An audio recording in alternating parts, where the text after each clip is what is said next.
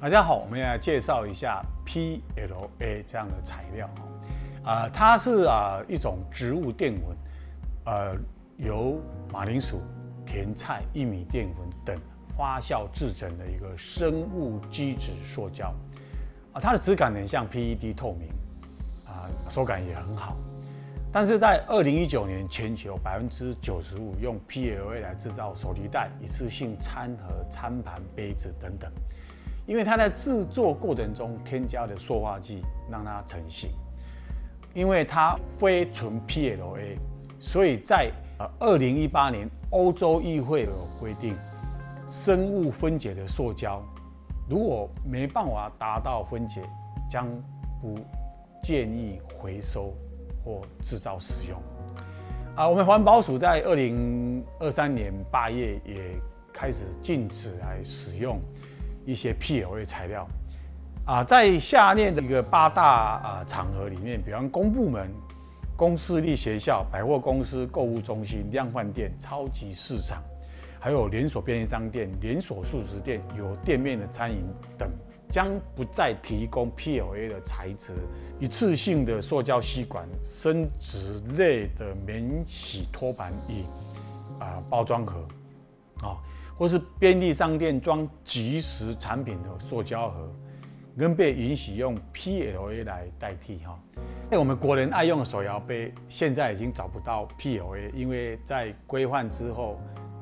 大样都用啊那个纸杯来代替。国际联盟 BPI 有规定，如果说没有办法有高温、湿度、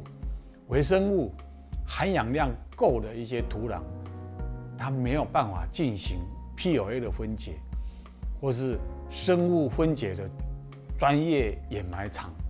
那最后只要丢进焚化炉。而我们台湾并没有这样子生物分解的专业掩埋场，所以没办法做回收再使用，最后就丢进去这个焚化炉来焚毁，排碳量会更大。欧盟二零二二年它有修正包装法。然后希望在二零三零年，希望能够将一般的商品改为可重复使用的包装。例如，酒精饮料需要有百分之十的达成率，外带冷饮需要百分之二十，餐厅及咖啡店需要有百分之十的达成率。环保署也希望在二零二四年底，将循环箱、循环袋使用率达到两 percent。二零二六年能够当这些循环使用的一些包材达到百分之十五，好。那 PLA 从一九三二年被发现，一九五四年由杜邦把它合成商用，到现在七十年间，啊，虽然给我们带来很大的一个使用，但是因为没有生物分解的这样掩埋的条件的话，它反而会混淆。我们现在所有所有的一些包装塑料分类，而且它的质感很像 PET 这样透明材质，我们消费者不见得会分类，反而造成回收方面的一个困扰。所以最后环保署决定禁止采用 PLA。我们能够共同努力的就是啊，用回收的材料，或是用呃可。呃循环性的一个杯子，少用塑胶袋，或是我们随身携带一些可以让我们在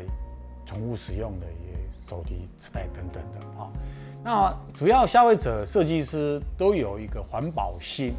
这个环境啊是大家的，那希望大家共同能够啊来为设计减量低碳做努力。消费者或是你